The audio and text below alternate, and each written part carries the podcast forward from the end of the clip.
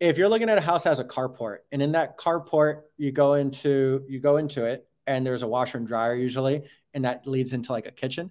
And then there's another point of entry in the house. That's the front door that leads into like a larger living room space.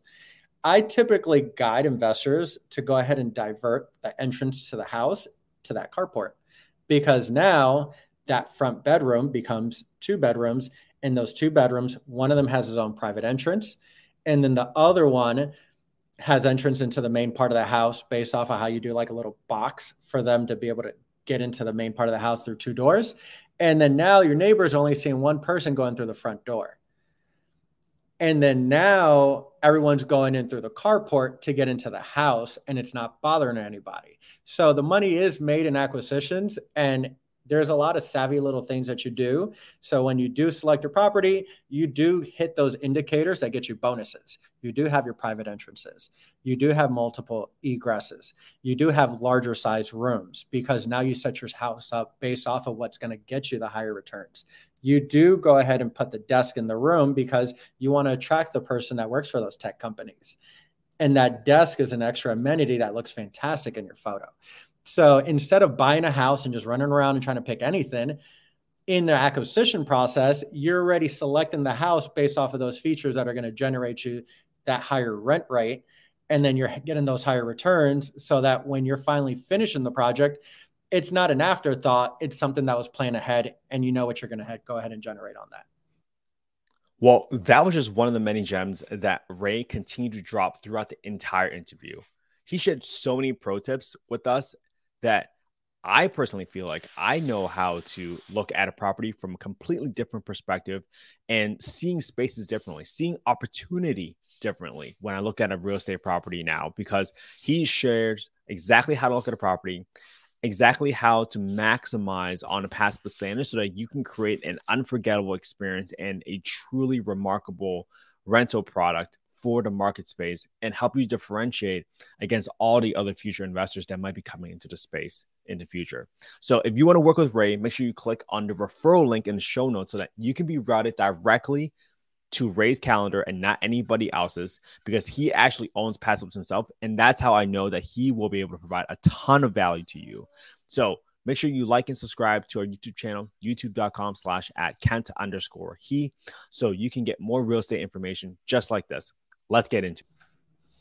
Okay, welcome to another episode of Affordable Housing and Real Estate Investing. Today, I got my friend Ray Nunez. He is a number two account executive at PadSplit, and he owns multiple Pad Splits himself. So you know he's talking from experience. But I'm so excited to welcome Ray on because he's going to drop so many gems for you guys, man. It's going to be ridiculous. You got to make sure you stay tuned for the entire podcast episode because Ray is going to have some bombs to drop for all of you guys to learn about how to implement this into your investment strategy and how to diversify your portfolio with some pad splits. So, without further ado, Ray, welcome to the show, man. Tell the audience What's a little up, bit brother? about yourself and just how you got started in real estate, man. Let's go with that. Hey, what's up, brother? Thank you for having me on the show. I'm very excited to talk about Pad Split, but I'm even more excited to talk about the stuff that got me to where I'm at today and hopefully you know your crowd and your, your people who watch your show are able to learn yeah. from this. So um, i started actually my long little journey has started back in somewhere around 2015 i was in phone sales got into real estate through wholesaling.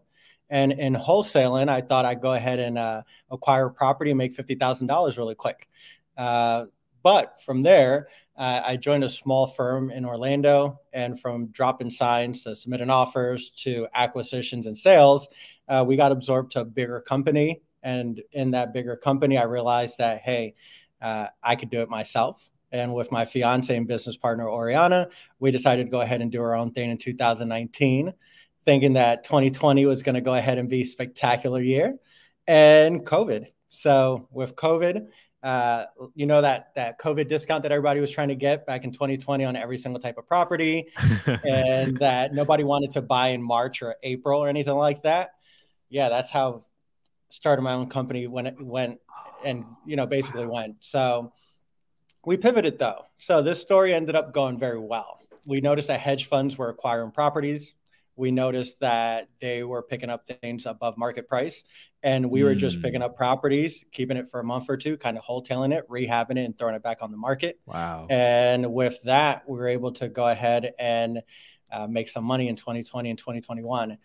Uh, I will say, though, that how I got into Pad Split is that at one moment, Oriana wanted to go ahead and work for one of the hedge funds that she was selling to. So she went ahead and, mm-hmm. and left our partnership to go ahead and do that.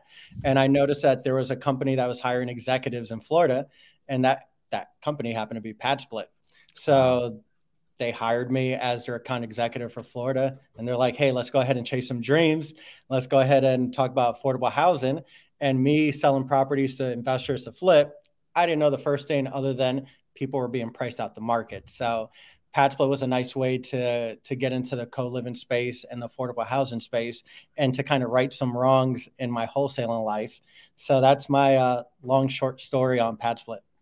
Dude, what an incredible story, man. You've done a little wholesaling and you've had success doing wholesaling, which not a lot of people can honestly even say. And now you get into this, what I'm calling is probably the next era of high cash flow or high yields for single family rentals because you know that was a, the Airbnb game a couple years mm-hmm. ago. Mm-hmm. That that was a whole craze, but now I really honestly see that Pad Split is going to be leading this forefront into the next sort of best exit strategy. So that is really cool, man. Like, well, maybe in just one or two minutes, can you just explain to audience like what Pad Split is for people that have never heard of Pad Split? Just give us like a quick crash course on what it is. Yeah, definitely. So PadSplit, in short, is a marketplace platform that is nationwide. We are the co the, we are the largest co-living market space in the in the United States, and we're in over 18 cities nationwide. So what PadSplit does is, as a two-sided marketplace, they not only have a spot for you to go ahead and put your property on the platform to rent by the room, but then they also help build the ecosystem so that these investors have an easier process uh, and hedge against a lot of the risk of renting by the room.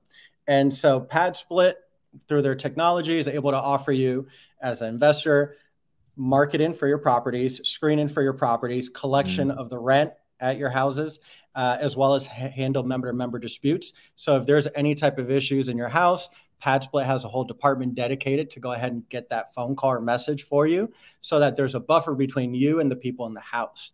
And then on the flip side for hosts, Pad Split's giving you a dedicated account executive that's going to go ahead and guide you through the process of onboarding your property, educating about the process, and connecting you with vendors that make your process a lot simpler.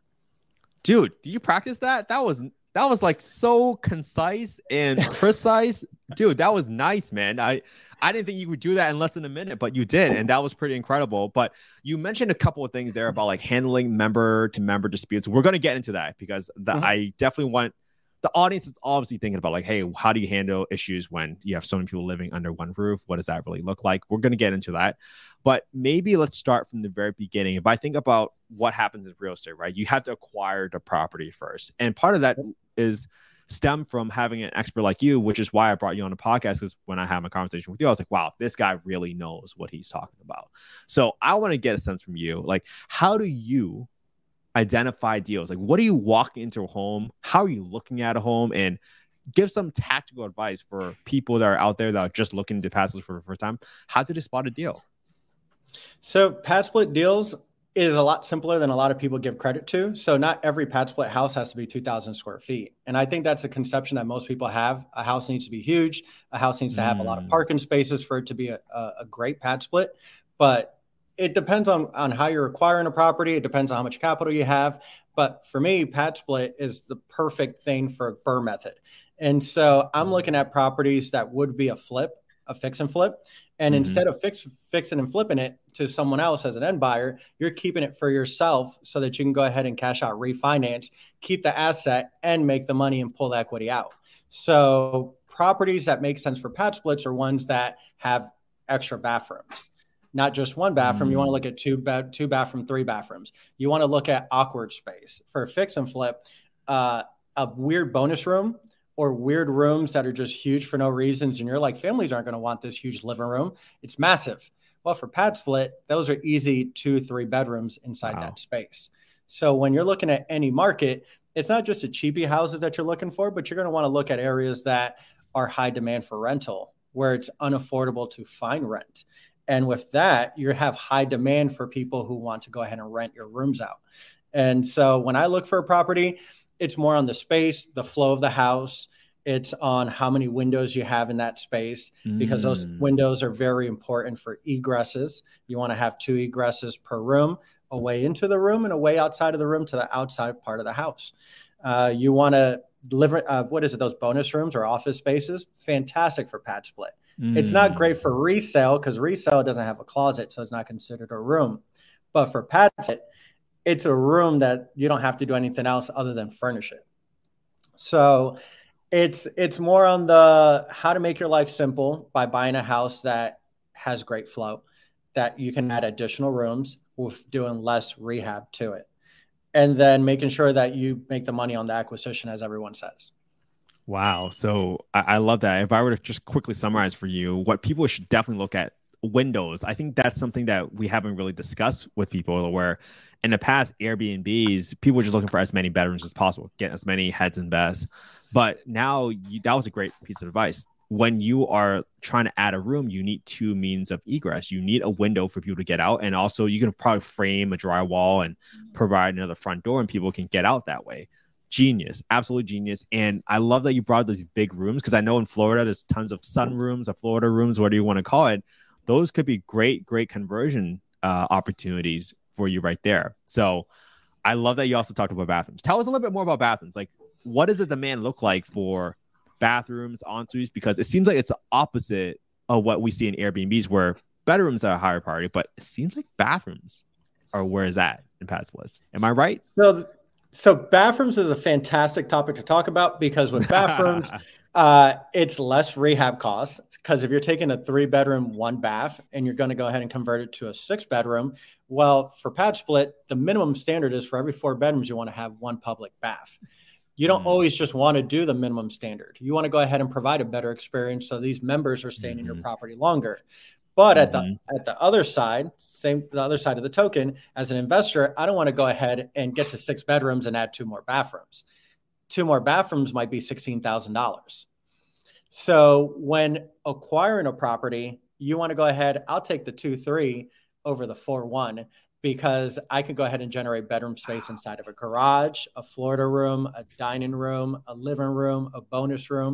There's so many rooms to go ahead and create bedroom spaces out of, but to go ahead and do plumbing and to add extra bathroom is cumbersome. It takes away from bedroom space. I told you guys this guy's going to bring the gems. Where else would you have known? Like, hey, I should look for the two threes instead of the four ones. That makes so much more sense because that cuts down on your uh, initial cash outlay right away. That is absolutely a great tip for our audience. I hope people just rewind that and listen to that piece just again, just to make sure you really, really grasp that. Um, so you talked about garage conversions.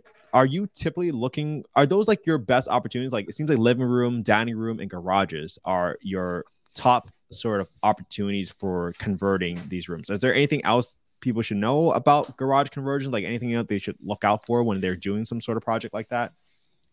So I'll I'll try to tie in the last question and this one together a little bit. Yeah. Because it's still a little bit more on the bathroom side. There is a premium to bathrooms, and those are the ones that people like to go ahead and rent first. So you would think that it's the cheapest room available that ends up renting first. It's actually some of the premium rooms that offer the oh. most that oh. rent out first.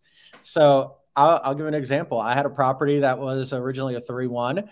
Ended up having an outside unit. And in that house, I was able to go ahead and create a, a private bedroom with its own private bath on the outside unit, and then add an additional bathroom and two other rooms in the main house. Ended up being a six bedroom, three bath. Well, the first two rooms that rented out immediately were the private bedroom with the private baths at 240 a week. So it's those premium rooms that people are looking for and want to book immediately. Uh, the other thing now, when we're looking at what was the question again? I actually absolutely forgot the second part. The the garage conversion. Like, do you, what typically happens during that part of the process? And I don't do people automatically put uh, a bathroom next to there because like there's a water heater there? I'm not sure really how the, the integrity of the homes look like for your projects in the past or your investors. So I've personally converted a two car garage into two bedrooms myself. And with that, I kept the outside the way that it looked, and I just framed against it while taking the track off the garage door. And oh. I used the original egress that was already there on the side of the house for windows for those rooms. Smart. So it was quite easy to go ahead and do flooring in the in the room, put laminate flooring, frame out the room, and then pass over the AC from the main part of the house into the garage because the garage was underneath the second floor. So it was a split level house. And so that wasn't a hard conversion.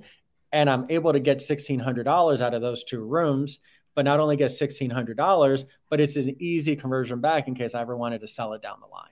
Uh, right, because you with, also kept the garage door in place, right? I'm sorry to interrupt you. I got I too excited. No, no, you're fine. It's, it's collaborative. it's collaborative. So garage conversion, and you're absolutely right. In bathrooms, there's a lot of opportunity to go ahead and not in bathrooms, in garages, you have absolute uh, opportunity to go ahead and make bathrooms in there and make one whole garage. If, it, if it's a one car garage with the washer dryer in there and the water heater, you can technically make a master suite in there. But oh. in Florida, what I've seen a lot, people that flip properties already convert these carports into bedroom spaces that are just additional like living room space. Mm. And people are already converting garages into bedrooms. So that might not count for the flipper uh, in regards to like square footage, or it might not be great for value, but for pad split, that's just an additional revenue stream. That's additional income in a property. But that's an easy conversion for you to go ahead and do a private ensuite. And the private ensuites would generate you somewhere around 40 to $50 more than your traditional bedroom on a pad split. That's a great number for our audience to listen to and anchor to. Like it's additional 40 to $50 per week uh, whenever you have an ensuite. That can make your ROI really, really worth it. Do you remember how, how much your garage conversion like costed at all? Rough range? Yeah, I was gonna say that varies, but you're looking mm-hmm. at somewhere around eight thousand dollars for two rooms. Oh. That included some electrical framing um, and duct work that went into the rooms. It was mostly cosmetic, though. There wasn't mm. much that was done to it because the laminate floor went over the concrete flooring. The Got framing it. of the room was done. There's a step down into the garage from like the bay area around the sides, and mm. that step down is where I made the wall that framed the rooms out. And then oh. the electrical oh. was kind of passed through the house anyway. And then the duct that went through the den of the house kind of goes over both rooms. So it wasn't a hard process to do. Wow. Or. So, well, I'm glad you actually talked through that process a little bit because a lot of folks, when they I'm sure you deal with this with new investors, right? Like people are very scared about, hey, what if this goes wrong? How does this process work? Sometimes people need to have the exact answer for every single step of the process before they actually take the next step instead of like, hey, let me just go, let me go figure it out. So that's why I brought you onto the show because you clearly have experience and you know what you're talking about and you have that eye for identifying how to convert a property. Maybe the next let's take this conversation into markets because I really want the audience to hear from you, Ray, about how do you decide what's a good area to invest in for a pad split? Like what neighborhoods and areas? Like how do you think about all those? Sometimes in real estate, we talk about the macro indicators, right? Like job mm-hmm. growth, population growth. What might differ when people are looking at neighborhoods or markets to invest in for pad splits? What do you recommend and how are you looking at those markets? Well, those macros are still fairly important, especially when you're mm-hmm. investing into a city to go ahead and do a pad split. So I live in Orlando, and in Orlando, we know that we have X amount of people that are moving into Florida on a daily basis. That number, I don't have it off the top of my head, but knowing that there's a ton of people that are moving from other states because there's no state taxes because it's landlord friendly. There is because of a lot of different factors that make people. The weather is fantastic in Florida. Uh, there's a lot of people that are moving to Florida, and knowing that, you understand that it's not getting any cheaper real estate's only getting more expensive. The cost of living's getting only more expensive. Uh, the minimum wage isn't increasing substantially. So, with that being said, it's a fantastic place to go ahead and buy a property, knowing all those different factors uh, that you know your appreciation is going to go up, you know rents are going to go up, you know that there's going to be a high demand for your pad split property to keep increasing year over year and nothing against the Rust Belt states because there's still potential for fantastic pad splits. We were in Indianapolis, uh, we're eyeballing Cleveland. Um, so we're in a couple different markets where yeah, there's factory work. There's there's uh there's workers that come in and out and are happy to go ahead and stay in a property for a long time. And so when you're looking at a pad split city or city to go ahead and put your pad split, you want there to be high demand for affordable housing, that there is a big difference between what studio apartments are going for and what pay is and what the salaries are. And you want to also understand that you are benefiting in multiple different facets. It's not just rental, it's also appreciation. It's also um, it's also consistency. It, it's not just one one type of job within that type of market. You don't want there to be uh, one one mega factory and that mega factory kind of just defuncts. So when looking at, I would say a pad split market, you'd want to have obviously a, a, good dedicated account executive that knows different markets, which ones are doing good, what's the occupancy rates in those specific markets, uh, what what are the weekly rates in those markets as well. And with that type of knowledge that we gather at Pad Split, we're able to kind of direct you in a better direction so you can go ahead and be able to put your money in the right city based off of what it is that you're looking to make. Man, that is such a good way of explaining everything. I mean, you talked about job growth and job diversity, uh, more importantly, because like, hey, what if there's a big recession or a big job loss? You don't really want to be tied down to one employer. That hey, what if their factory closes or like an Amazon fulfillment center closes and you go empty, right? Or maybe you have a casino uh, that's employing some employees specifically. So all these items are really, really critical factors and I'm trying to think about everything, all the gems you share with me so far, right? It seems like if I'm a more risk averse investor, maybe I want to start thinking about how do I hedge against this wave of pad splits that might be coming into the market because a lot of people talk about Airbnb saturation, right? What if we get there with pad splits? Do you recommend looking at areas like, hey, maybe I should look at markets that have multiple jobs? I should also think about maybe putting in more ensuite bathrooms so that, hey, if for some reason there's too much supply, my property is still the first one to get booked out at. What what how are you thinking about hedging against a recession or an economic downturn and what kind of strategies have you seen work? So I would say that those are all valid points. You you definitely do want to take a look at markets where there is high drive and high high movement into those cities. I keep saying Florida because clearly I, I, live in Florida and I can see the, the micros in there. Yeah. Uh, but there's a ton of cities nationwide that we're going to open or we're about to open mm-hmm. or that we would consider opening uh, because clearly there, there's a high screaming demand for affordable housing. Uh, so just because we're in 18 plus cities, it doesn't mean that you can't have a pad split in a city that's mm. like um, we're not in we're not in Austin, Texas. Is there a high demand for affordable housing in Austin, Texas? Most definitely. And with the right amount of properties, we're able to go ahead and go into those markets because there's just not affordability in there uh, and it is landlord friendly. So the way that I'm hedging against a lot of those risks is that I'm pick, picking properties where I'm acquiring correctly. I'm able to mm. pull my equity out of that property. So mm. I'm not only putting my money into the real estate market, but I'm pulling it out so that there's not much risk on my side. And then I'm able to continue buying. And so my market of choice that I've been buying in the last year is Jacksonville specific and I started to oh. diversify by buying in Orlando. And the only reason I'm pivoting towards buying in Orlando is because I know that there's a lot of different zones that are being built out. I know that there's theme parks that are being added. I know mm. that there's a lot of corporate centers that are going into Orlando.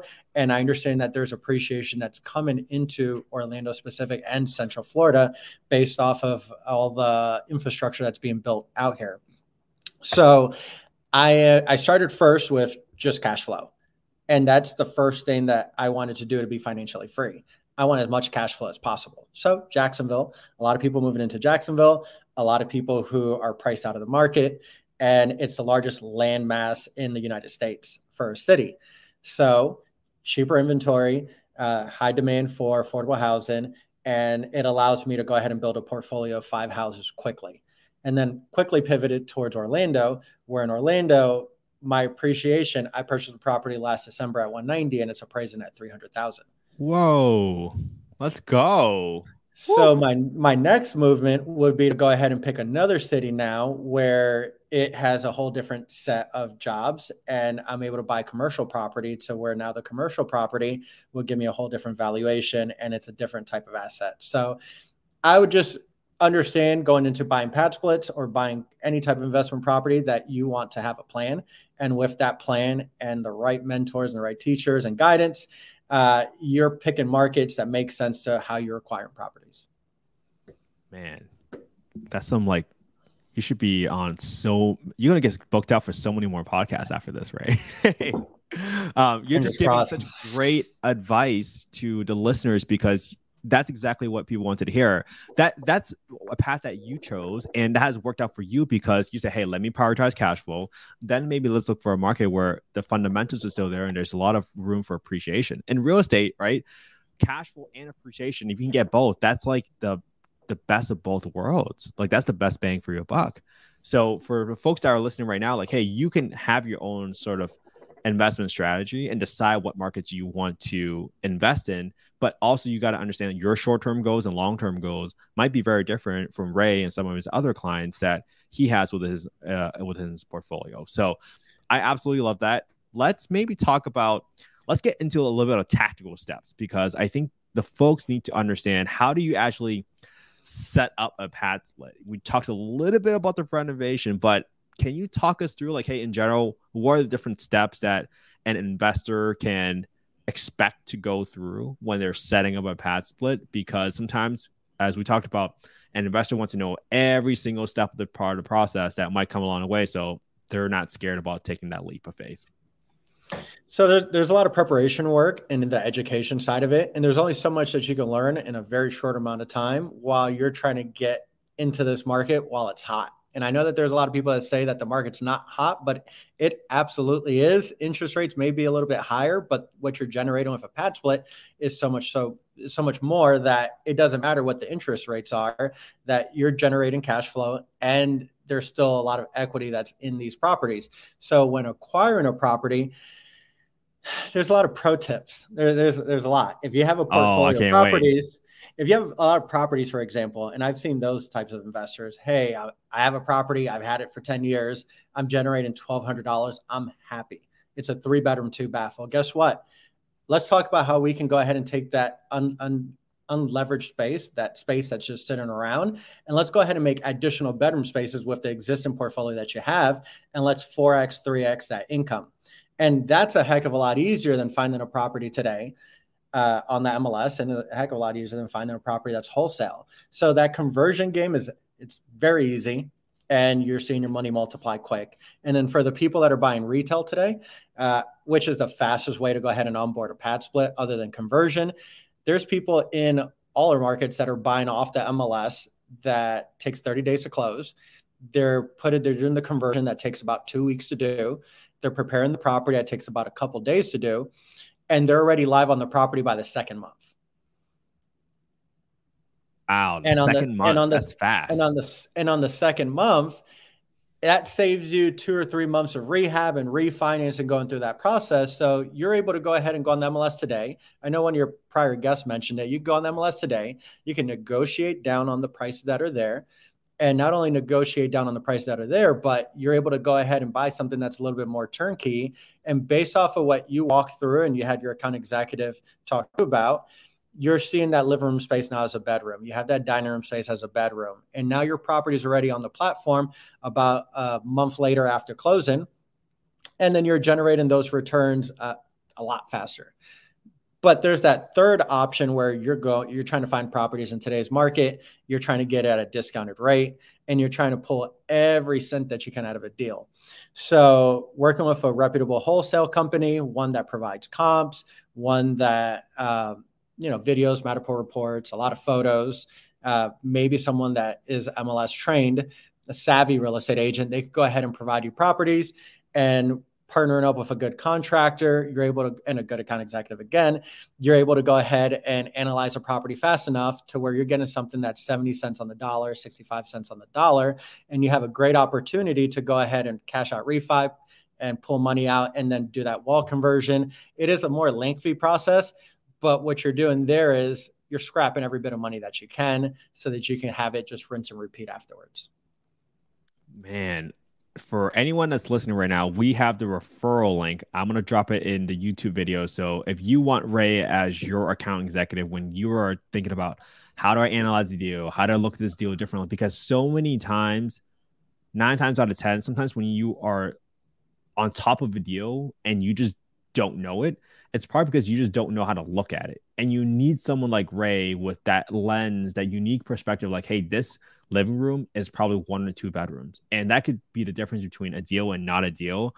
And that's why it's so important that you work with A players. Seriously, work with A players like Ray because he knows what he's talking about. Um, I love all those acquisitions tips. How about on the setup tips? How have like if you were to like you've done a few yourself already. If you had to say like there's like a best way to set up a pads like what would what would those steps entail right? Like do you order everything first? Do you finish rehab? Like when do you order stuff? Because there's some little logistical things that I don't know. I wish I learned when I was setting up my Airbnb, but I'm hoping to learn from you because you already have that experience already. So what PadSplit already does is build that ecosystem out for you with vendors not just agents, but furniture companies with insurance oh. companies, some contractors and some handy handymen. Depending on the market you're in, I myself, since I buy properties, I share a lot of the vendors that I work with. So you can work. Well, I'll prepare you in the process. Here, here are the pad split standards. Here are the, the ways to maximize on the pad split standards. Instead of you setting up your property to only have one garbage can, you'll probably want to set up to have two garbage cans. You want to have two refrigerators. Mm. You want to label the cabinets by numbers so that mm. it's easier to trash out those cabinets when someone moves out. Uh, there's a lot in there, little tips that only an experienced investor that's gone through the process will be able to tell you.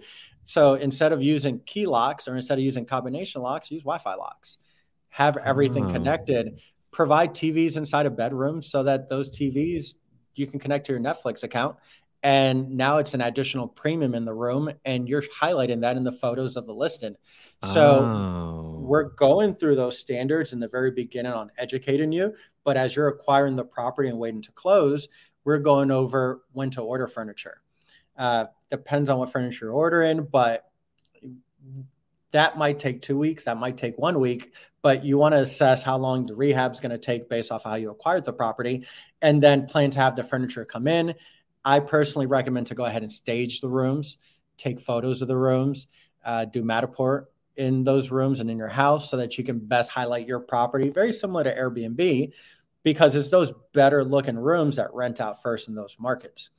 And so we're going through a timeline that's already been done hundreds and hundreds of times, not only with mom and pop investors, but also institutional investors that we work with. So we're going through basically a timeline of acquisition, uh, rehab, uh, putting furniture into the rooms, optimizing your house to go ahead and make it the best pad split, and then taking great photos so that you are highlighting the best features of your house so that when it goes live, it's done fairly, fairly quickly. And then you're making money a lot faster. Man, those are some great tips on using Wi-Fi locks so that you can always change that stuff remotely. I, I, think for people, I really want this point to be hammered home because you brought this up about putting in Netflix, staging your homes. People sometimes forget that real estate, you are providing a product, and think about how nice that product is. Allows you to charge a premium. Think about you know an apple iphone where you are trying to have a very simplified user interface but it's a beautiful product and super easy to use. That's how you stand apart from all the other competition. So listen to what ray just talked about staging like doing those small little things making your decor nicer than all your other properties allows you to charge a better premium. And again oh, you will probably get booked before all the other properties. Like standing out it's still a competitive advantage in any single business. Um, so I love all those tips and tricks, right? Are what? Oh, so you have a, a couple more. There's a couple yeah, more. Dude, let's, I could let's give... go through them. Let's go through them, man. so when you're onboarding a property, there's there's regular calculators that we have on the platform, right? Well, the calculators that I like to go through on the platform, just as reference and guidance, is one that allows you to go ahead and set the property up the way you would when you onboard the property. So on there, you're able to select, is it a small room? Is it a medium room? Is it a large room? You can go ahead and pick the type of the size of the bed that you're going to go ahead and put it in the future. So knowing that type of stuff in the acquisition part of your process, you're able to go ahead and see a living room that has a side exit of on the living room to go to the outside of the house. So while you're preparing your house, now that exit on the side of the house becomes a private entrance for that specific room. And now that private entrance generates you a higher return because you're able to charge more because it doesn't disrupt the other people in the house. The other stuff that I would go ahead and tell you and advise you in the process is when you are looking at a living room space, I'll, I'll try to paint a picture for you guys. If you're looking at a house that has a carport, and in that carport you go into you go into it, and there's a washer and dryer usually, and that leads into like a kitchen. And then there's another point of entry in the house. That's the front door that leads into like a larger living room space. I typically guide investors to go ahead and divert the entrance to the house to that carport because now that front bedroom becomes two bedrooms. And those two bedrooms, one of them has his own private entrance. And then the other one has entrance into the main part of the house based off of how you do like a little box for them to be able to get into the main part of the house through two doors. And then now your neighbor's only seeing one person going through the front door. And then now everyone's going in through the carport to get into the house and it's not bothering anybody. So the money is made in acquisitions and there's a lot of savvy little things that you do. So when you do select your property, you do hit those indicators that get you bonuses. You do have your private entrances. You do have multiple egresses. You do have larger size rooms because now you set your house up based off of what's going to get you the higher returns. You do go ahead and put the desk in the room because you want to attract the person that works for those tech companies. And that desk is an extra amenity that looks fantastic in your photo. So instead of buying a house and just running around and trying to pick anything in the acquisition process, you're already selecting the house based off of those features that are going to generate you that higher rent rate. And then you're getting those higher returns so that when you're finally finishing the project, it's not an afterthought. It's something that was planned ahead and you know what you're going to go ahead and generate on that. Woo! I literally have people li- watching live right now saying genius, multiple exclamation points, Ray, multiple exclamation points. So thank you for sharing some more tips.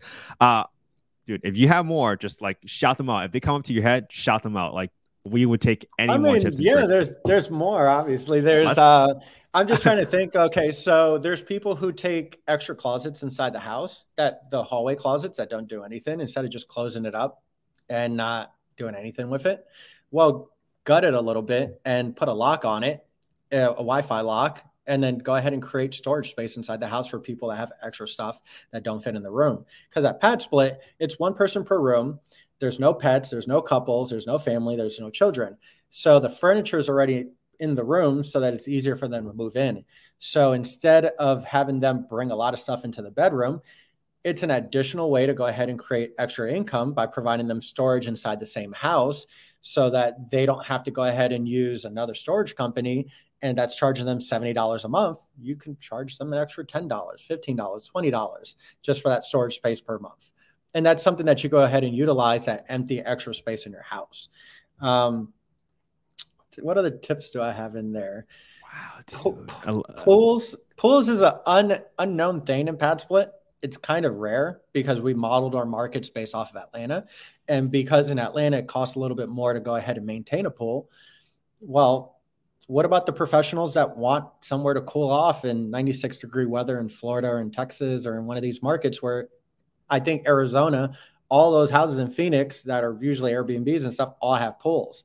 Well, there's definitely a large segment, a large demographic that working class professionals that are entry level at Lockheed, entry level at Harris, entry level in some of these great paying jobs like Google and stuff that can't afford to live in a studio apartment, but we'll move into your pad split. But now you have a pool. It is an extra liability on you, but it's not any different than the liability you would have at, at an Airbnb.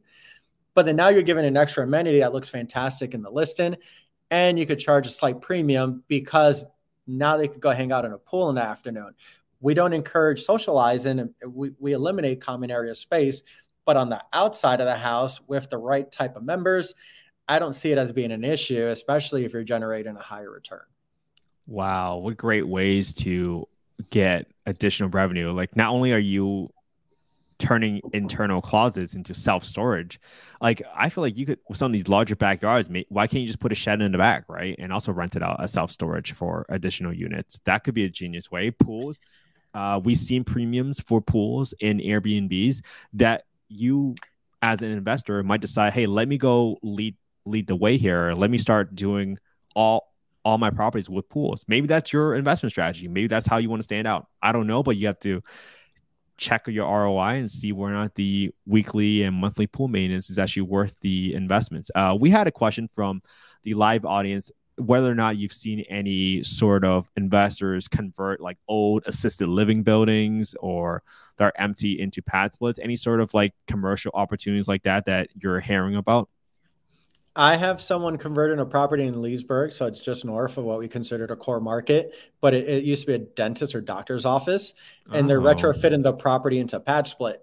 Uh, it's very common. I just, I guess it depends on the actual structure itself, because a lot of these older doctor's offices have windows that don't open, and those mm. external windows that don't open, that's an expensive cost. But if it's a, if it's an, I'm from up north, so I'm from New York. I'm used to old. Uh, Victorian buildings that mm. get converted into uh, into offices.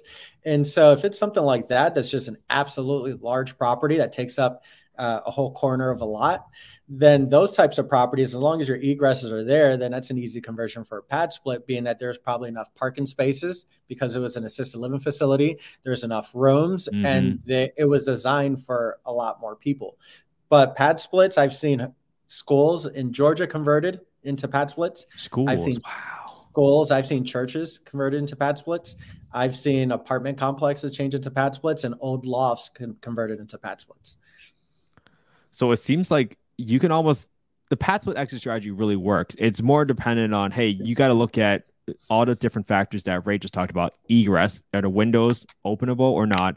And then what does your plumbing look like? When I think I heard about your doctor office or dentist office, like, hey, within each dental office, there's a sink already. So there's some plumbing already. So Extra that could bathrooms. be a very, yeah, that's a really, really smart way. And you talked about parking, like, oh, parking's already going to be there. So you're not going to have a big uproar with the neighbors there. So I think those are very very good points for you guys to take into consideration as you're considering where to invest and what properties you're buying because just like all airbnbs when they had this huge uproar about you know on, on media saying airbnbs are just party houses you might get you might run into issues like that with with your properties or your passive properties in single family home areas so we talked a lot about the good and great upside to pad splits ray. Let's talk let's debunk some of the issues that people talk about because i think i this is where i really want to get into the meat of the discussion with you. Um let's start with like member disputes. You got a lot of people living in a home. What have you seen as like a best practice to prevent those issues but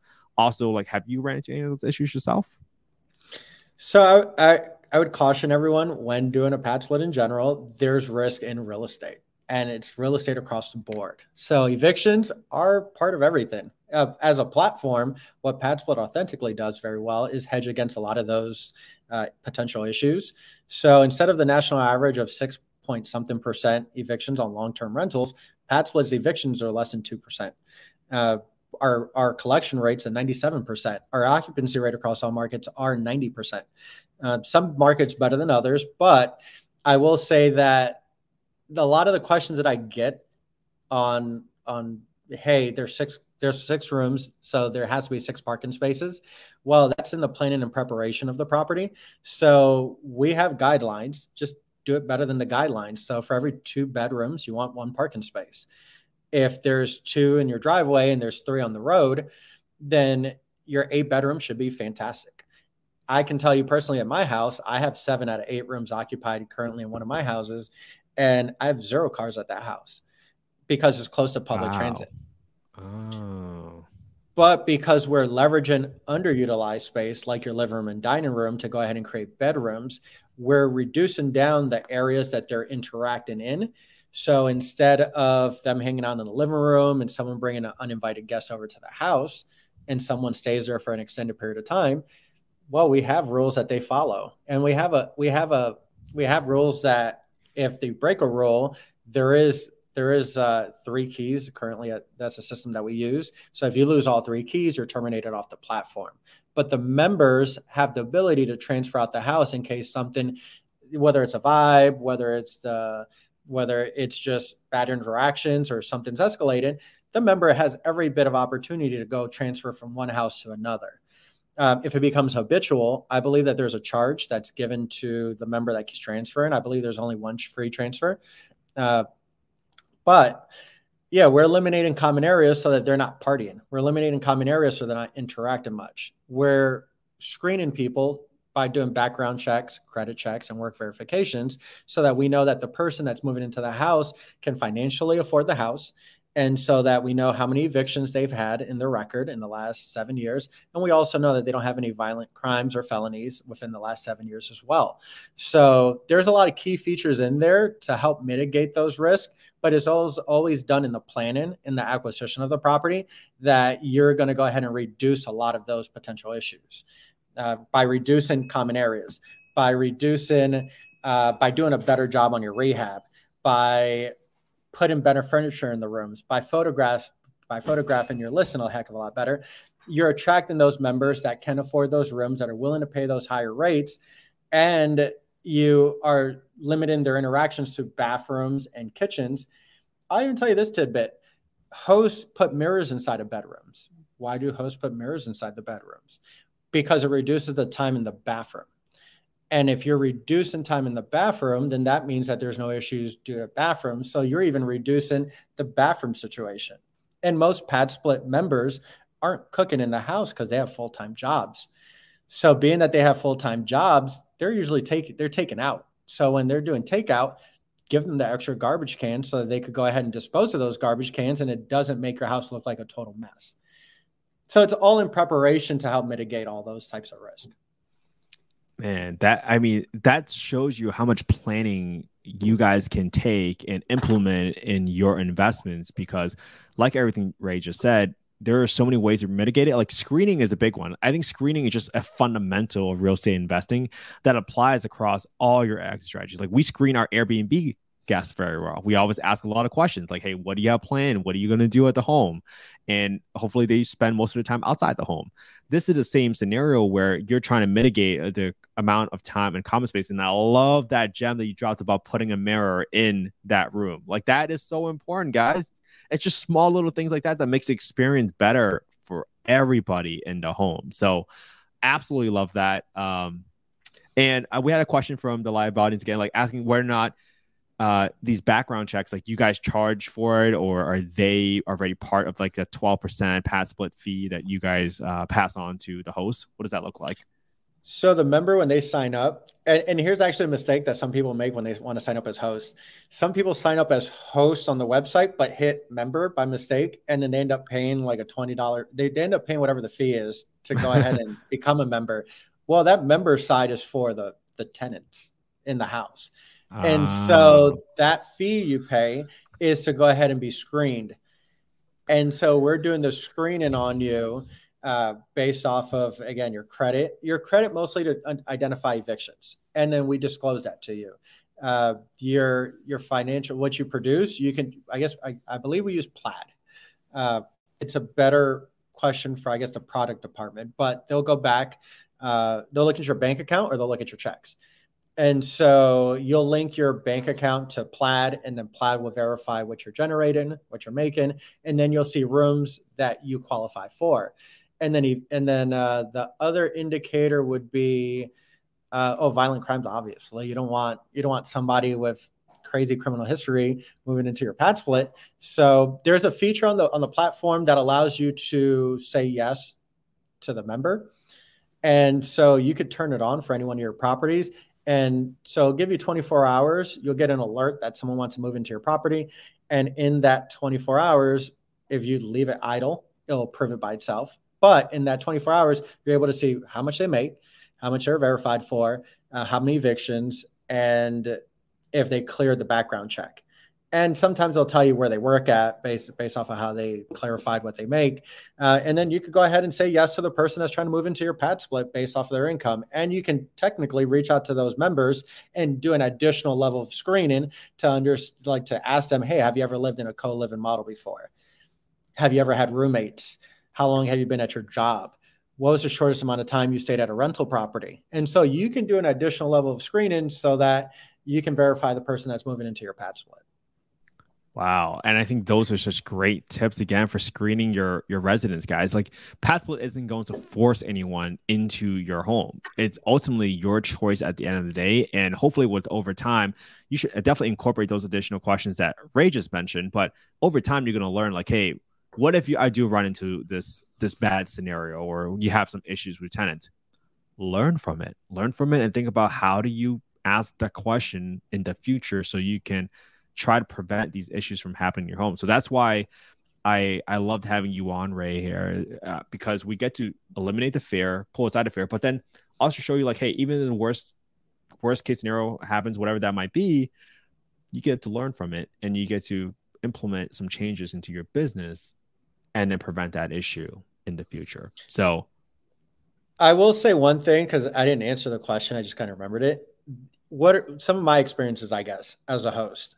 Uh, that you know might not necessarily be great, but how I learn as an investor and what you should do as an investor.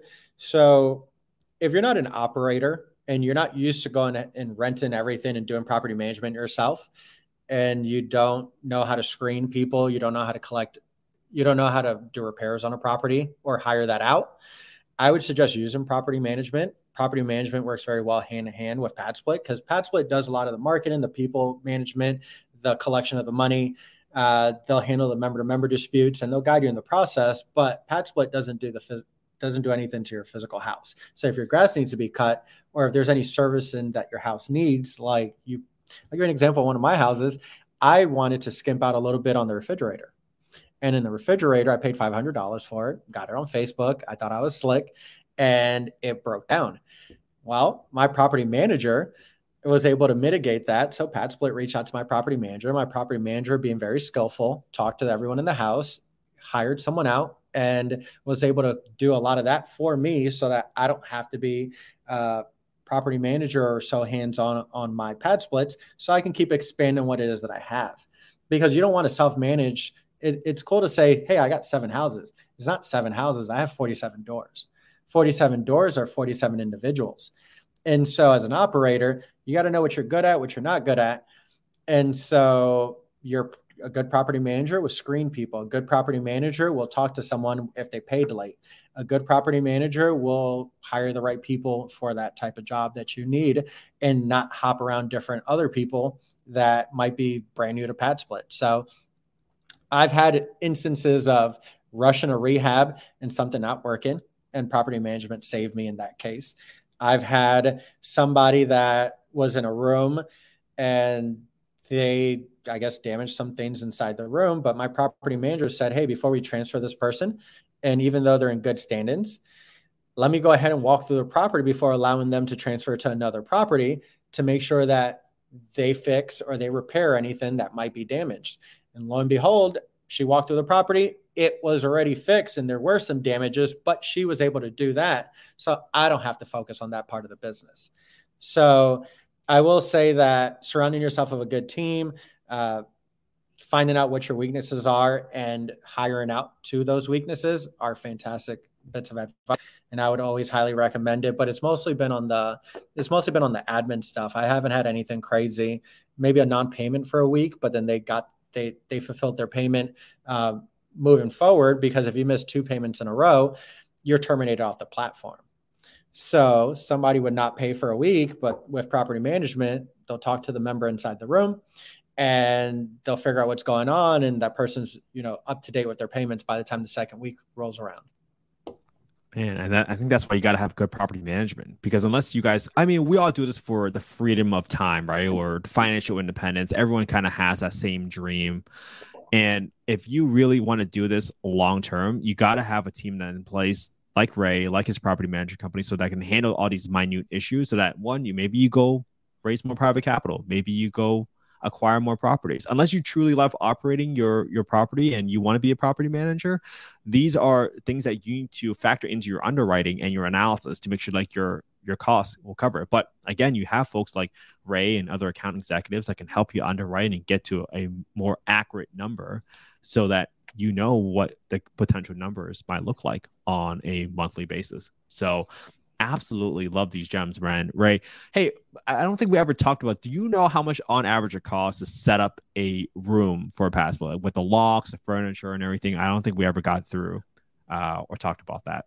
Just rough range. So the the number that uh, Oriana would say is uh, about a thousand dollars for a room, and that's furniture, locks, and whatever it is that you're going to go ahead and put into the room.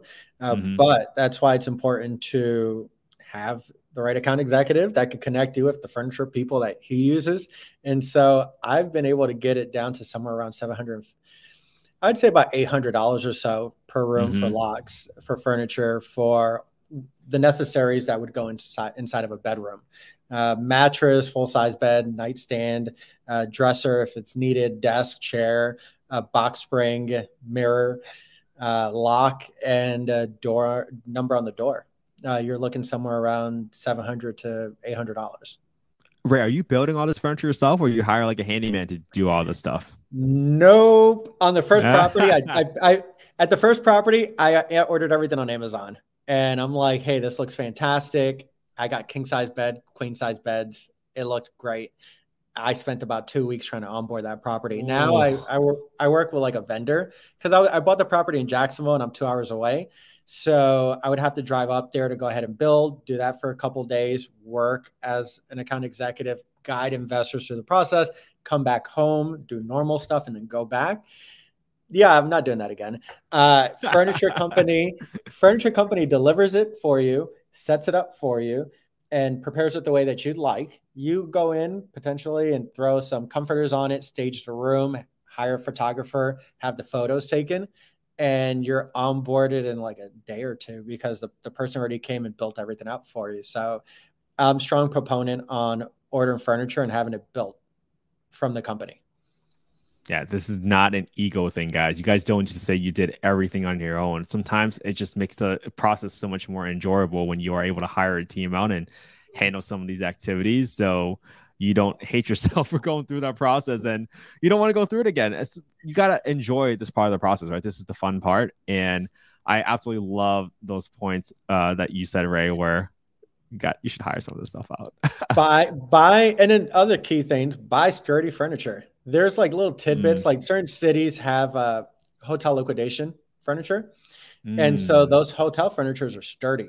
They're a lot cheaper. I will buy furniture for 500 or 550 dollars uh, for a set that would fill up a room. And that's that's about you're saving 300 dollars in the process but the furniture is solid. That's not going nowhere. It's already seen thousands of people and it's going to see maybe another thousand thousands of people more. So there's that option uh, but don't skimp out. Don't buy ikea. You're just going to re-buy furniture and yes. it's not a good investment. So don't skimp out. You if you're cheap you end up paying twice Dude, what great advice, man. That's why we, you should not buy cheap furniture because you're just going to be shooting yourself in your own foot later down the road. Like you're going to be burning time, essentially reordering furniture. And that's not a spot you want to be when you're trying to grow and scale your portfolio. Um, all right, right. This has been an amazing conversation. Uh, we're getting to a point where I want to ask this question to like all my guests that come onto the podcast because, as you know, affordable housing is such a big problem. And some people have always told us, hey, affordable housing is impossible to solve for. I don't really believe that to be the case. I think it's a collective effort that everyone needs to pitch in and everyone needs to contribute their uh, their little piece to the puzzle. So I would love to hear from you, like, hey, why why do you think affordable housing is so hard to solve for? And I don't know if you have any ideas or solutions, we would love to hear it. Kent, you took my answer, bro. Uh, it is a collective effort. It's not something that somebody that's renting out four rooms in their house as a mom and pop co-living operator is going to solve. It's nothing that Pad Split would even solve, you know, on their own. Uh, they're they're doing it as a big name where they are lobbying for affordable housing. They're lobbying for changes in definition of a family, uh, zoning, and we need people like that. And as the head of legal, you know, has told me before Pad Split, there's different. There's there's three different tactical phases that they try to go through, and I know I'm going to butcher it, but it's uh, I it's what we can do in the current time based off the cities that we're selecting and how we're able to operate in a gray area but legally and then what we're able to do in the short term with some change according to what cities are doing. Uh, so definition of a family, and then working towards the future where co-living is something that is uh, a standard. It's something that we're able to provide affordable housing through the whole spectrum of of incomes. So I would say it's a combination of yeah, the mom and pop person, yeah, the pad split, but also people looking at asset classes like apartment complexes and hotels uh, because pad splits doing single people. They're still couples. They're still families, and there's there's need for families to have affordable housing as well. But from what my personal experience, I've sat in a city city meeting and I've had the person from zoning department not love the idea of pad split, but it doesn't fit what their idea of zoning is. And so I have the person that talks about, hey, density. And I have another person that says, hey, can we construct? We have enough properties? And there's a lot of individuals that just can't figure out in city that, hey, this is what our roadmap is to go ahead and create affordable housing. So then there's companies like Pad Split that's just gone ahead and produce a lot of units in cities by multiplying rooms inside of a house, and that's just a private private type of solution to a public problem. I absolutely love that, and I think so many times people need to understand like well who really wants to just rent by a room like there's plenty of people that does this and these are folks and i believe the number you guys have is like 14 million households that are one to two person renters and they make less than $35,000 a year, there is a need for this type of housing.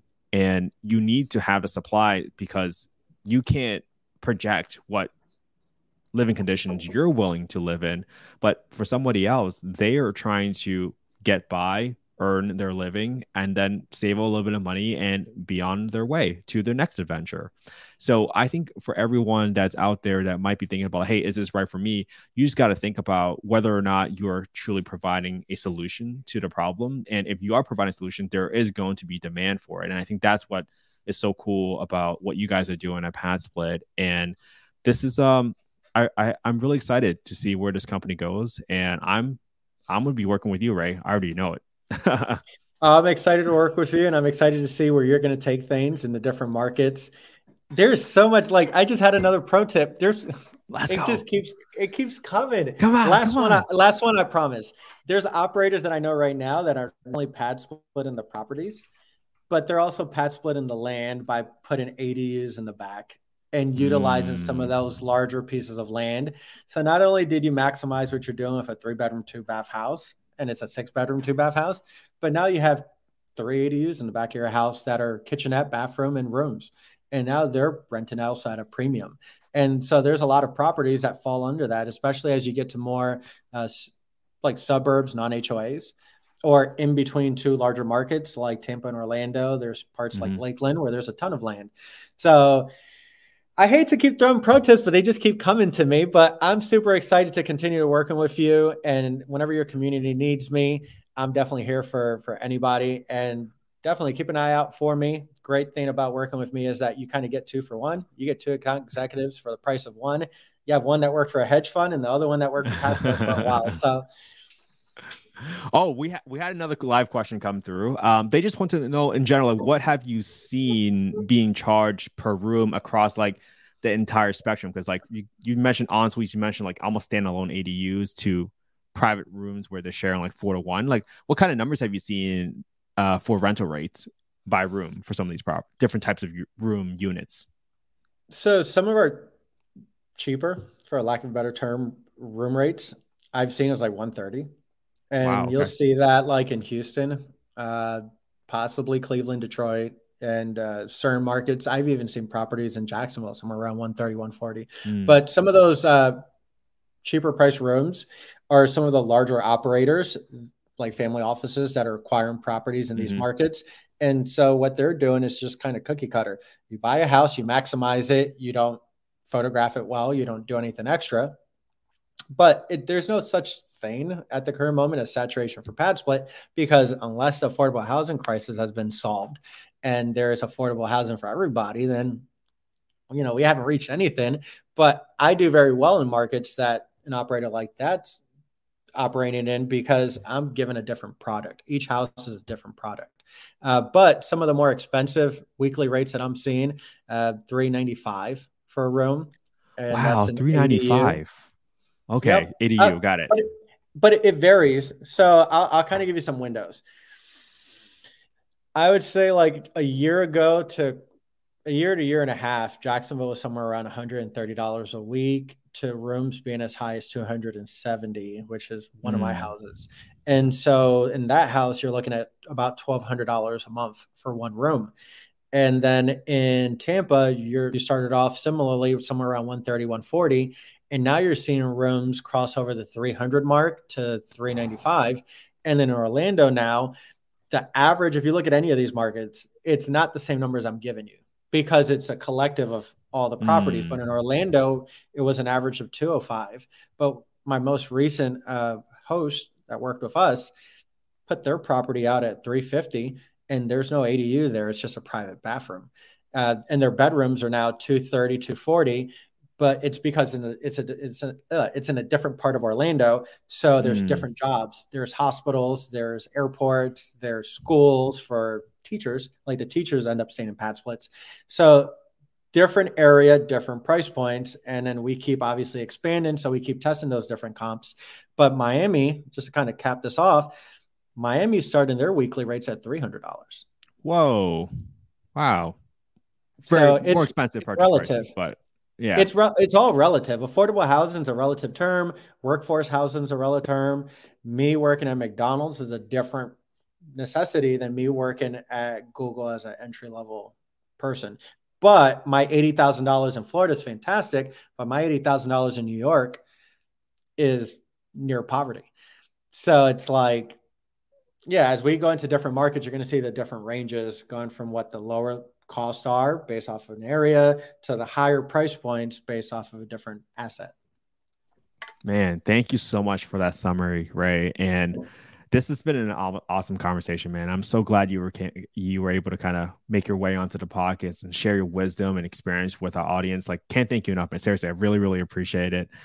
And if people want to reach out to you, Ray, like, where can they get in touch with you? Um, where can they contact you? Well, first and foremost, if they're coming from your community, hit that link, and that link you. gets you that extra special customer service that I definitely give any one of Kent's people.